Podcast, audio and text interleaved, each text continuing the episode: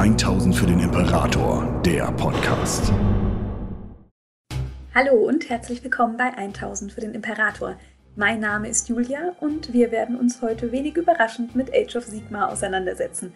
Auf vielfachen Wunsch dieses Mal aber ein kleiner Abstecher weg von den Kuhelfen hin zu den direkten Nachbarn von Hish.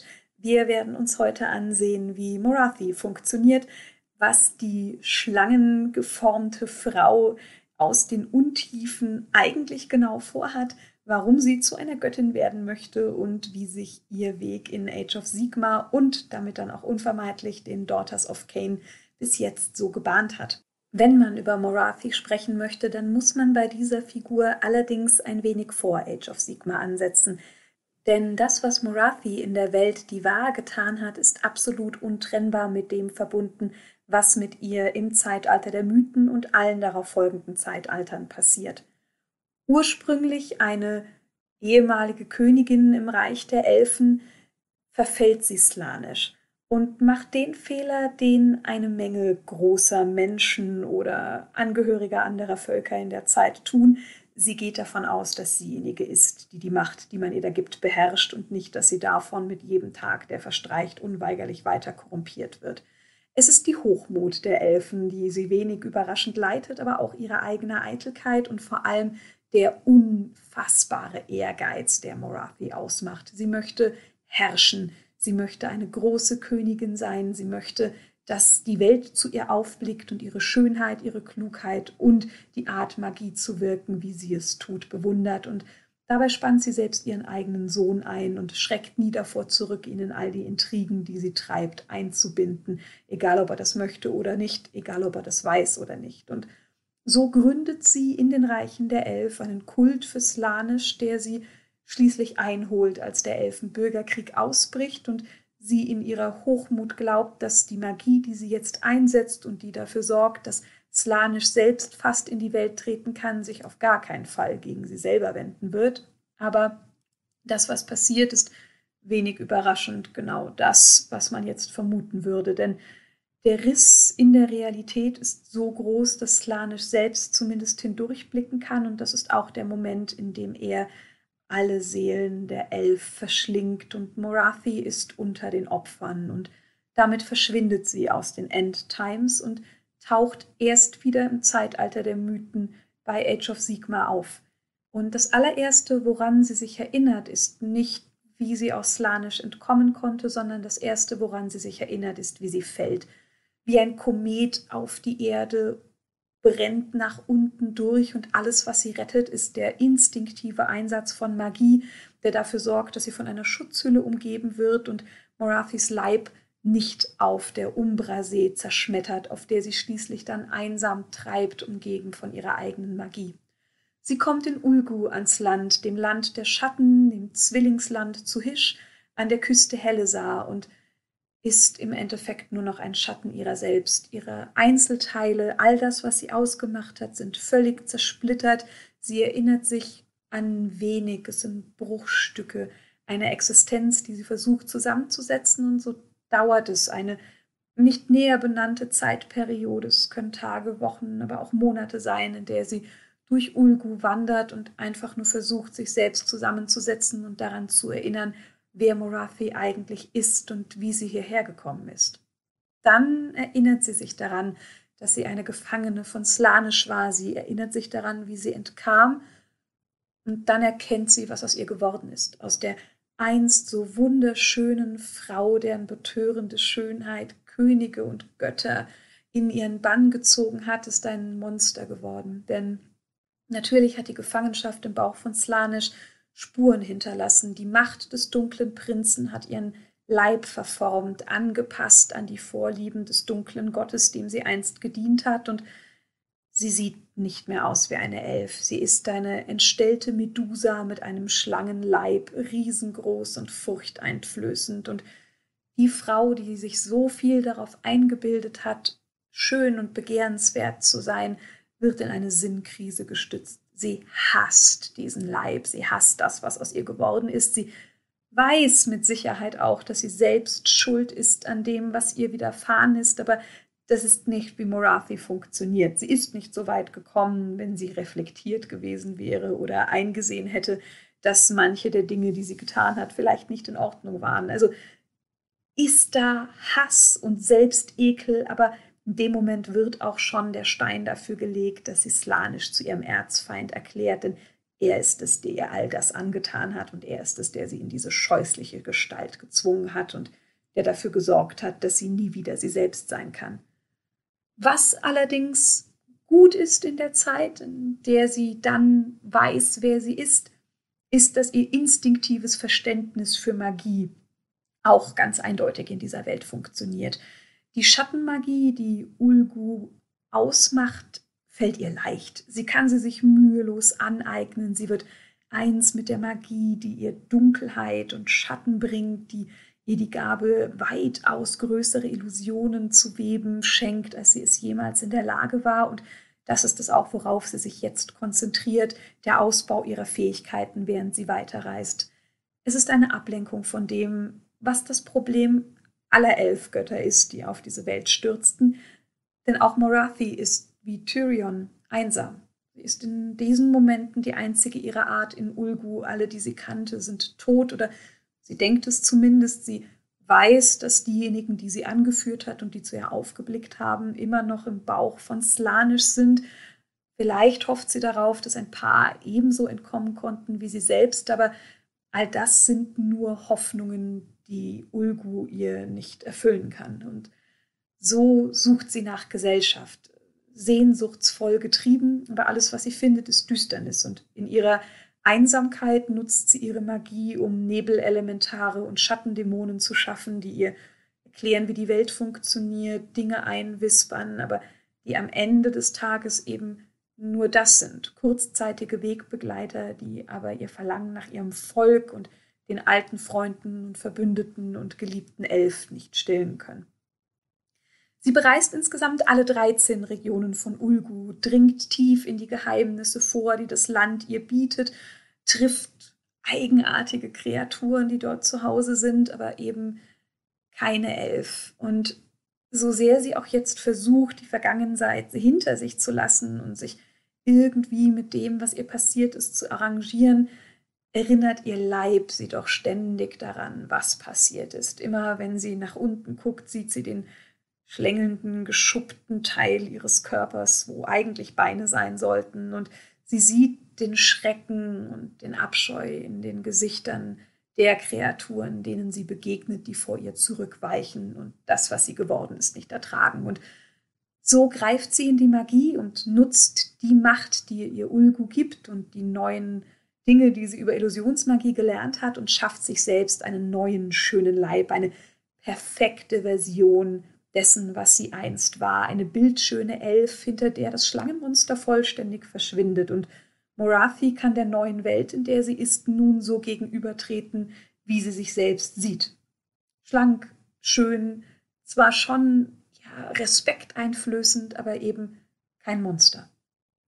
Und als hätte die Welt nur darauf gewartet, dass sie sich selbst verhüllt, um den nächsten notwendigen Schritt zu gehen, trifft sie jetzt tatsächlich auf ihren Sohn aus der alten Welt. Er trägt mittlerweile einen neuen Namen. Er nennt sich Malarion. Und im Gegensatz zu Tyrion und Teklis, die sich in Hisch wiederfinden, ist es hier eine freudlose Zusammenkunft. Und das ist eigentlich auch das Spannende an den Elfgöttern, dass hier auch wieder die Dualität zwischen Hisch und Ulgu sich in den ähm, Verknüpfungen der beiden Hauptfiguren, der Götterfiguren, die über sie herrschen, wundervoll widerspiegelt, denn während, während Tyrion nichts anderes wollte, als seinen Bruder zurückzubekommen und dann wahnsinnig glücklich ist, Teklis zu finden und mit ihm ein Utopia erschafft, sind Malarion und Morathi eine Zweckgemeinschaft. Denn Malarion erinnert sich an all das, was seine Mutter getan hat. Er weiß, wie sie ihn manipuliert und immer wieder verraten hat. Er erinnert sich an ihre verdrehte, falsche Mutterliebe. Und vor allem erinnert er sich daran, dass sie einen Chaoskult für Slanisch geschaffen hat und an dem Elfbürgerkrieg wirklich Schuld trägt.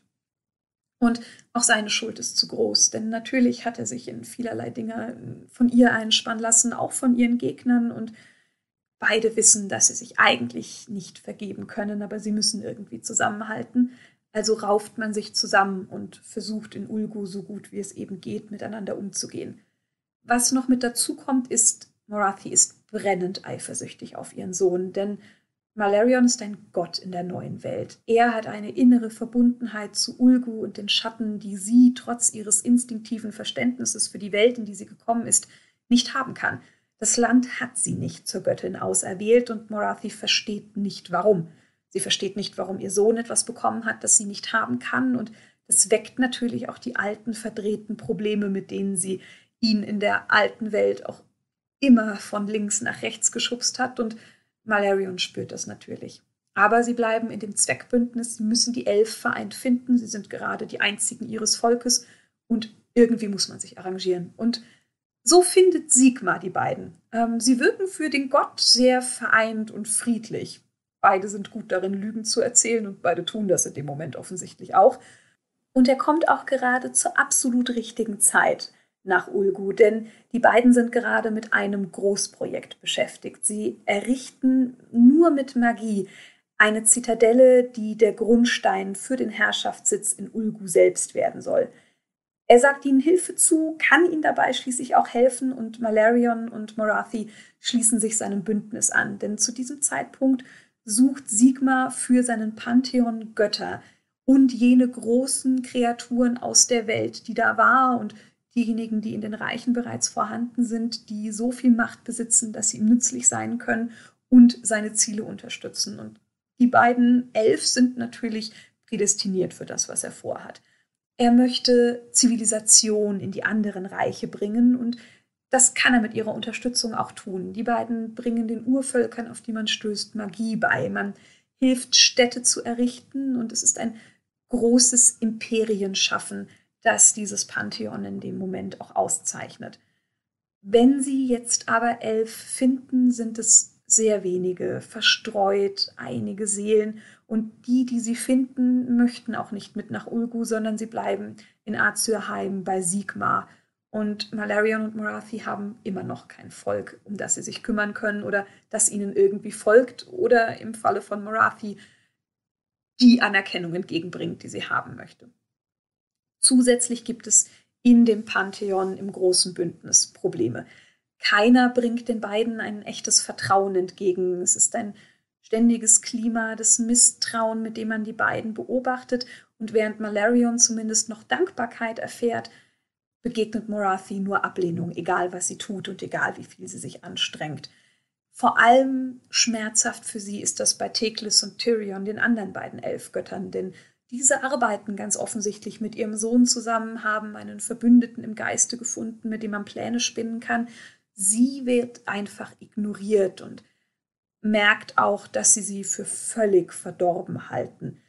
Zwar haben die beiden keine Ahnung davon, was sie früher getan hat. Das mit dem Slanisch-Kult war ein gut gehütetes Geheimnis. Aber sowohl Teklis als auch Tyrion haben das ganz instinktive Gefühl, dass etwas mit ihr nicht stimmt. Und irgendjemand streut auch das Gerücht, dass sie einst mit Slanisch im Bund gestanden haben soll. Zwar verweigert Morathi selbst jegliches Gespräch darüber, auch wie sie aus Slanisch selbst entkommen ist, woran sie sich mittlerweile erinnert. Und das hilft natürlich nicht viel dabei, sich das Vertrauen der anderen Götter irgendwie zu erarbeiten. Und so bleibt sie stetig ein Außenseiter, wo sie doch eigentlich nichts anderes möchte als Anerkennung und einer unter ihnen sein dürfen. Und das Ganze erzeugt massive Sprünge in ihrem Selbstbild. Denn das, was früher funktioniert hat, damals in der alten Welt, klappt nicht mehr. Sie kann diejenigen, die sie umgeben, nicht manipulieren oder mit ihrem Charme einwickeln. Denn entweder durchschauen sie sie oder sind dafür einfach überhaupt nicht empfänglich. Die große Verführerin Morathi ist tot. Und besonders hart trifft sie das bei zwei Mitgliedern des Pantheons. Das eine Mal ist es Sigma, der ignoriert ihre Annäherungsversuche einfach vollständig. Es hätte sie nie irgendetwas versucht. Und der andere ist Nagash, denn der bemerkt, dass sie versucht, ihn mit Magie zu betören und wird darüber wütend. Denn Wieso sollte es jemand wagen, ihn, der derartig mächtig und in solchen Sachen ebenfalls sehr bewandert ist, mit Magie einzuwickeln? Und in seiner Wut schlägt er sie zurück Und das tut er vor dem gesamten Pantheon. Und da offenbart sich jetzt eine große Schwäche der Illusionsmagie, die Morathi gewirkt hat. Denn sobald sie Schmerzen erleidet oder starke Emotionen wie Wut, Zorn oder Angst sie erfüllen, kann sie die Illusion nicht aufrechterhalten. Sie braucht eine große Konzentrationsmöglichkeit, um das Ganze ständig am Laufen zu halten. Und in dem Moment, in dem Nagash sie angreift, fällt die Illusion. Und das gesamte Pantheon sieht die erschreckende, grauenvolle, verdrehte Gestalt, die sie eigentlich ist und versteht, dass die schöne Elf, mit der sie bis jetzt ab und zu geredet haben, nicht existiert. Für Morathi ist das ein unglaublicher Moment der Scham. Es ist das Schlimmste, was ihr in der neuen Welt passiert ist. Und vor lauter Scham ergreift sie die Flucht, verlässt das Bündnis und wird Nagash diese Demütigung den Rest ihres Lebens nicht vergessen. Sie ist zurück in Ulgu und fordert jetzt ihren eigenen Sitz. Wenn sie schon nicht im Pantheon sein kann, dann möchte sie zumindest über die Hälfte dieses Reiches herrschen und wenig überraschend ist Malarion völlig unwillig. Er will sein Reich nicht teilen, denn die Schattenlande gehören ihm alleine. Er ist der Gott des Reiches und seine Mutter hat von ihm nichts zu erwarten. Die Diskussion über das, was jetzt passiert, muss sich über Wochen und Monate hinziehen. Denn Morathi versteht das Nein nicht. Sie möchte das, was ihr aus ihrer Sicht zusteht. Malarion will seiner Mutter aber nichts gewähren. Und irgendwann, es ist nicht ganz sicher, gibt er entweder auf, möchte sie bestrafen, treibt einen grausamen Scherz mit ihr oder hofft vielleicht auch einfach, dass sie das Stück Land, das er ihr jetzt schenkt, nicht überlebt. Denn sie bekommt ein winziges Stück Land inmitten des Schattenflors, einen grauenvollen Ort, an dem alles Leben stirbt oder jeder Geist, der dorthin kommt, zumindest verrückt wird. Und nur Morathi hat es jemals lebendig wieder verlassen. Und dort schickt er sie hin in ein trauriges Exil, in das ihr vermutet er wahrscheinlich auch niemand folgen möchte und glaubt wohl, dass es damit vorbei ist. Aber er unterschätzt sie und ihren Willen zur Herrschaft. Denn das, was sie dort sieht, ist für sie eine echte Option. Sie greift nach der Schattenmagie, die an diesem Ort besonders stark und mächtig ist und aus allen Poren der Erde zu quellen scheint und deswegen für alles Leben eigentlich auch ein derartiges Problem darstellt und schafft aus dieser reinen Magie einen, einen schützenden Nebel für ihr neues Reich. Und auf einmal hat Marathi etwas, wo nur sie weiß, was hinter dem Nebel, den sie geschaffen hat, passiert. Es ist perfekt für ihre Zwecke und einige wenige der elf, die leben, folgen ihr tatsächlich. Vor allem die elfischen Hexenkulte, die Kane, den alten Kriegsgott der Elfen, anbeten. Morathi selbst hat zu diesem Zeitpunkt noch kein großes Interesse an der Religion, will sie aber unbedingt halten, denn das, was sie interessiert, sind diejenigen, die sie jetzt anbeten könnten oder ihr folgen. Und deswegen errichtet sie auch einen Tempel für Kane in diesen Schattenlanden und nennt ihn Hagnar, Ihre Leute lernen sich in den Nebeln zurechtzufinden und so hat sie ein trauriges kleines Königreich, wenn man es überhaupt so nennen möchte. Eigentlich ist es eine Ansammlung von kleinen Bauten, in denen die Hexenkulte leben, die Kane anbeten und zu ihr aufsehen. Und es ist kein Ort, der ihr angemessen ist. Sie ist angewidert von dem Zustand, Sie möchte Macht und Anerkennung. Sie will das, was sie in der alten Welt hatte und alles, was darüber hinausgeht, denn sie will das, was ihr aus ihrer Sicht zusteht. Das mickrige Volk, der lächerliche Glauben, mit all dem kann sie eigentlich nichts anfangen, vor allem weil sie sich sehr, sehr sicher ist, dass Kane tot ist. Sie kann ihn nicht spüren und sie ist sich sicher, dass die anderen elf Götter ihn zumindest erwähnt hätten, aber auch da ist einfach kein Wort darüber gefallen, dass dieser Gott es geschafft haben könnte. Und sie hat auch keinerlei Gefühl dafür, dass sie hier versagen könnte. Es ist einfach keine Option. Sie wird nie wieder nur die Strippenzieherin im Hintergrund sein oder dafür sorgen, dass irgendjemand an ihrer Stadt König wird. Sie will das, was sie zusteht, das, wofür sie geboren ist. Morathi will eine Göttin sein, so wie alle anderen auch. Und dieser Drang treibt sie ab jetzt an. Das, was also für ähm, Teklis und Tyrion, auch da wieder der Gegensatz, ein Geschenk war, etwas, das sie als Verantwortung angesehen haben, ein, eine große Möglichkeit für ein zweites Leben, ist für Morathi kein Geschenk, sondern eine Selbstverständlichkeit, etwas, das das Land ihr nur einfach noch nicht gegeben hat. Und wenn das Land ihr es nicht freiwillig geben will, dann holt sie sich es jetzt eben selbst, so wie sie sich alles in ihrem Leben selbst erarbeitet hat. Und während sie noch darüber brütet, wie sie das schaffen kann, kommt Malarion zurück in ihr Leben, zusammen mit Teklis und Tyrion, denn man hat Slanisch gefunden und man weiß, dass die verlorenen elf Seelen sich in seinem Bauch befinden. Slanisch, der große Seelenverschlinger, war an allen Seelen der Sterblichen interessiert, aber die Seelen der Elf waren es, nach denen es ihn am meisten gelüstet hat. Natürlich, wie gesagt, hat alle anderen auch gefressen, aber dieser große Bürgerkrieg, der damals stattfand in der Welt, die da war, diese zerrissenen Emotionen, all diese elf verzweifelt in einem letzten großen Kampf gegeneinander, das war das große Festmahl, auf das der Gott des Chaos immer gewartet hat. Und Slanisch selbst verschwand direkt nach der Zerstörung der Welt, die war. Der Grund dafür war relativ einfach. Er war fett gefressen an den Seelen der Elf, an allem, was er sich einverleibt hatte. Er war lahm und schwach und brauchte einen Ort, an dem er sein Festmahl verdauen konnte, damit er all die Macht, die damit einhergeht, später nutzen können würde, um sich gegen die drei anderen Chaosgötter zu behaupten. Denn auch in Age of Sigma befinden diese sich in einem ständigen Wettstreit gegeneinander und Slanisch lag zu dem Zeitpunkt mit dem, was er getan hatte, relativ weit vorne, sehr zum Missfallen aller anderen.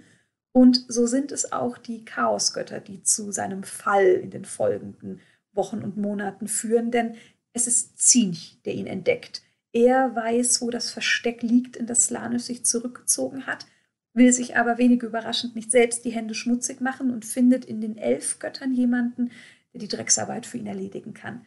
Durch Winkelzüge und einen großen Komplott, wie es für den Gott eben so normal ist, verrät er den Aufenthaltsort an Tyrion und Teklis, die rein gar nichts davon ahnen, dass sie zu Schachfiguren im großen Spiel eines Chaosgottes werden.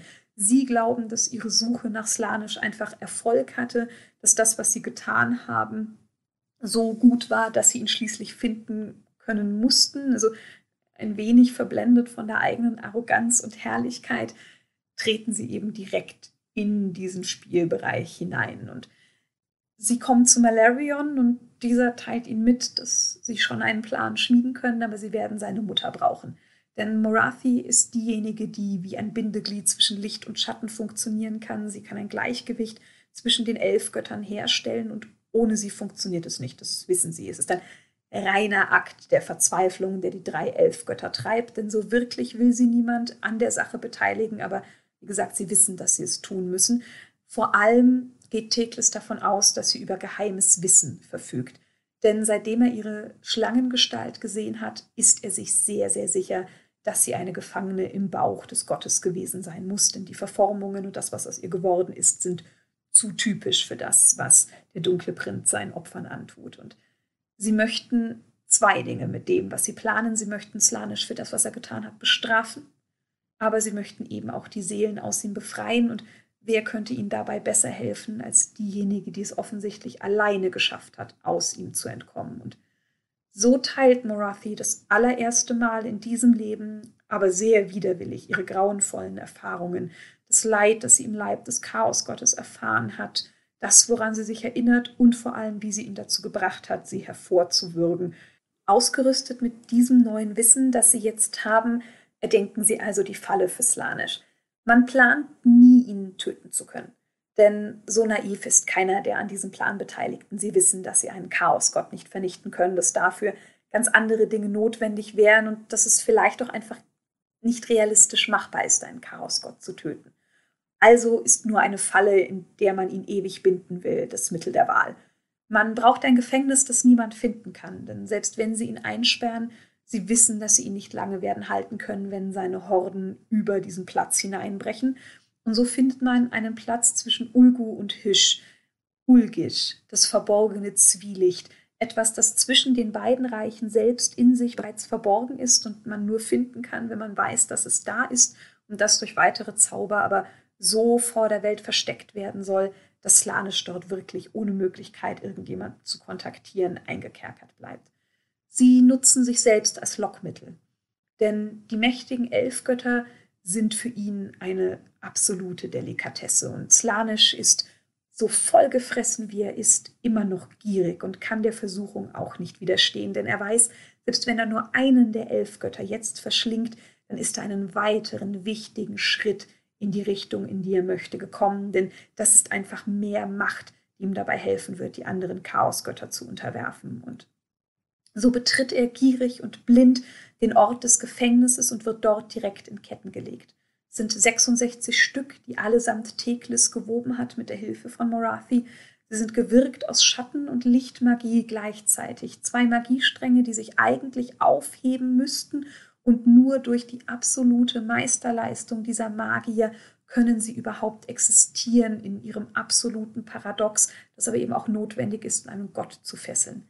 Jede dieser Kette hat Regeln, denen sie unterworfen wird. Denn Magie hat Regeln und alles, was man in die Welt holt, braucht auch irgendeinen Auslöser, der wieder dafür sorgen kann, dass es verschwindet. Und damit es nicht zu leicht wird, hat man eben für jede einzelne dieser Ketten eigene Bedingungen festgelegt. So gibt es beispielsweise eine, die nur von jemandem zerschlagen werden kann, der Slanisch am allermeisten hasst.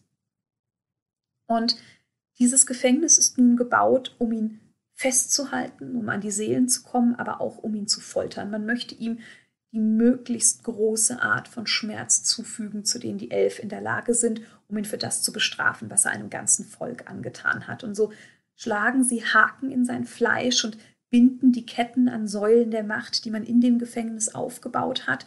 Und Slanisch wird damit von seinen Anhängern getrennt. Im Endeffekt wird er magisch aus dem Bewusstsein der Welt herausgerissen und zwischen den beiden Welten eingekerkert. Er ist schwach, versteckt von den Augen der Welt. Seine Dämonen existieren immer noch, aber von einem Moment auf den anderen sind sie führerlos und niemand erhört mehr ihre Gebete. Sie marodieren immer noch durch die Länder, aber wissen eigentlich nicht mehr warum und in allem ist eine große Leere, die eigentlich ihr Gott füllen sollte. Dieser aber liegt in Ketten.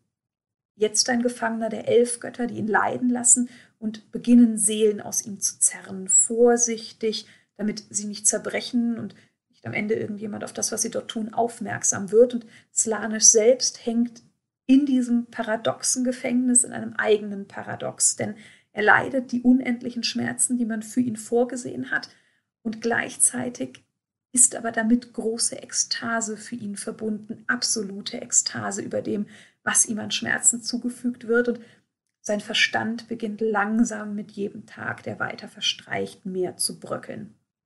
Und all das wäre völlig unmöglich gewesen ohne Morathis Wissen und ihre Erfahrungen und die Magie, die sie wirken kann. Und das treibt die anderen drei Götter zu einer Entscheidung, die sie anders gar nicht treffen können. Denn jetzt, wo die Elf zurück in die Reiche strömen und jede dieser Seelen, die als reine Energieform aus Slanisch kommt, einem zugesprochen wird fordert Morathi natürlich ihren Teil. Sie möchte Seelen, über die sie herrschen kann, und so wie die anderen drei Seelen in neue Elf formen können, die ihren Vorstellungen entsprechen, möchte auch sie das können.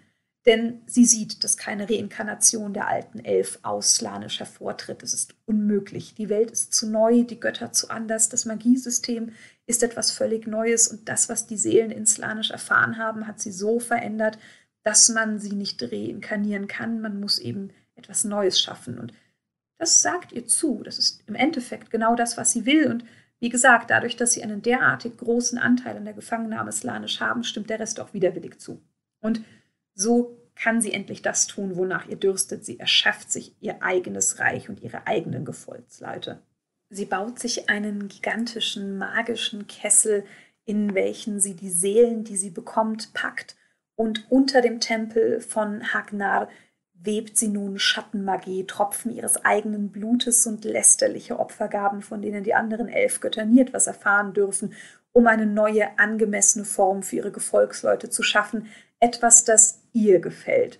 Und so entstehen die Melusai und Kinerei aus diesem Kessel als die ersten Formen, die Morathi zurück in die Welt ruft, und sie werden ihre Zofen und ersten Helfer. Nur sie dürfen die Hallen unter den Tempel betreten, egal wie viel Morathi ab jetzt noch an neuen Elf und neuen Elfformen schafft. Und bald wird Hagnar von der Dunkelheit erfüllt, die benötigt wird, um die Rituale zu wirken, die es braucht, um die Macht des Tempels auszuweiten. Und Jetzt, wo Morathi sieht, dass sie ein Volk schaffen kann, stellt sie fest, dass sie etwas braucht, das ihr Volk an sie bindet. Denn sie ist immer noch keine Göttin. Und dort, wo die anderen elf ihrem Sohn oder Teklis und Tyrion folgen, weil sie mächtige Elfgötter sind, ist sie eben am Ende doch nur eine Sterbliche unter Sterblichen. Und sie braucht etwas, das ihr Volk genauso blind werden lässt. Und frei nach Marx sucht sie sich Opium für ihre Töchter und findet es in Kane. Sie erinnert sich an die alten Religionen, auf die sie bis jetzt immer so ein bisschen genervt geguckt hat, die sie geduldet hat, aber für die sie sich nicht sonderlich interessiert hat, denn das ist jetzt ein Gott, der ihr nicht im Weg stehen kann. Er ist tot. Er kann ihr nichts sagen, er kann ihr nichts befehlen, aber sie kann so tun, als würde er leben. Und so wird Morathi mit einem Mal zu einer großen Anbeterin und Befürworterin von Cain. Sie erhebt es zur Staatsreligion in ihrem kleinen Königreich und er nennt sich selbst zum hohen Orakel des Gottes. Cain, so sagt sie ihren Gefolgsleuten, spricht direkt zu ihr. Sie ist sein Sprachrohr, seine göttlichen Worte sind das, was sie in die Welt bringen wird, und er selbst hat sie zur Anführerin für seine Gläubigen bestimmt. Und so baut sie die Religion genauso auf, wie sie sie braucht, um zur absoluten Alleinherrscherin dieses Gebietes zu werden, zu einer Frau, die niemand hinterfragt, auch wenn sie weiß, dass die Lüge, die sie dort strickt, gefährlich ist. Denn sie kennt die Elf, über die sie herrscht, jetzt schon relativ gut und ihr ist mit Sicherheit bewusst, dass die Töchter von Cain sich sofort gegen sie wenden würden, sollte man feststellen, dass sie eine falsche Prophetin ist. Aber Schwäche und Furcht ist nicht zwingend das, was Morathi antreibt. Und in ihrer Arroganz und Selbstherrlichkeit geht sie einfach davon aus, dass das schon nichts Schlimmes passieren wird, denn sie hat die Sache ja im Griff. Und sie spinnt die Geschichten auch weiter, immer so, dass es ihr hilft. Und sie baut nicht nur die Religion aus, sondern sie gibt ihren Gefolgsleuten auch direkt eine Aufgabe. Denn so sagt sie, dass Cain im Krieg gegen die Chaosgötter in der Welt die wahr in Fragmente zerschlagen worden ist. Und diese Fragmente einzusammeln, das ist nun die Aufgabe des Volkes, das wieder in die Welt getreten ist. Man muss dafür sorgen, sie alle nach Haknar zu bringen. Und dort wird man eine Wiedergeburt des alten Gottes dann vornehmen können. Und so schickt sie ihre Anhänger in die Welt, um immer weiter nach den Splittern suchen zu lassen, die nicht existieren und gibt ihnen Aufgaben, die für sie selbst positiv sind. Ähm, es zeigt sich aber auch, dass es schwierig ist, Seelen aus Slanisch zu reißen. Ähm, das ist ja bei den Lumineths schon erwähnt worden. Das, was am Anfang aus Slanisch kommt, ist zwar immer noch reine Energie, aber viele der Seelen sind trotz allem verkrüppelt, äh, furchtbar entstellt. Man kann mit ihnen eigentlich nichts anfangen. Man weiß, dass aus ihnen keine vollständigen Elf werden können. Die Idoneth treten aus, werden fast vernichtet und verschwinden wieder.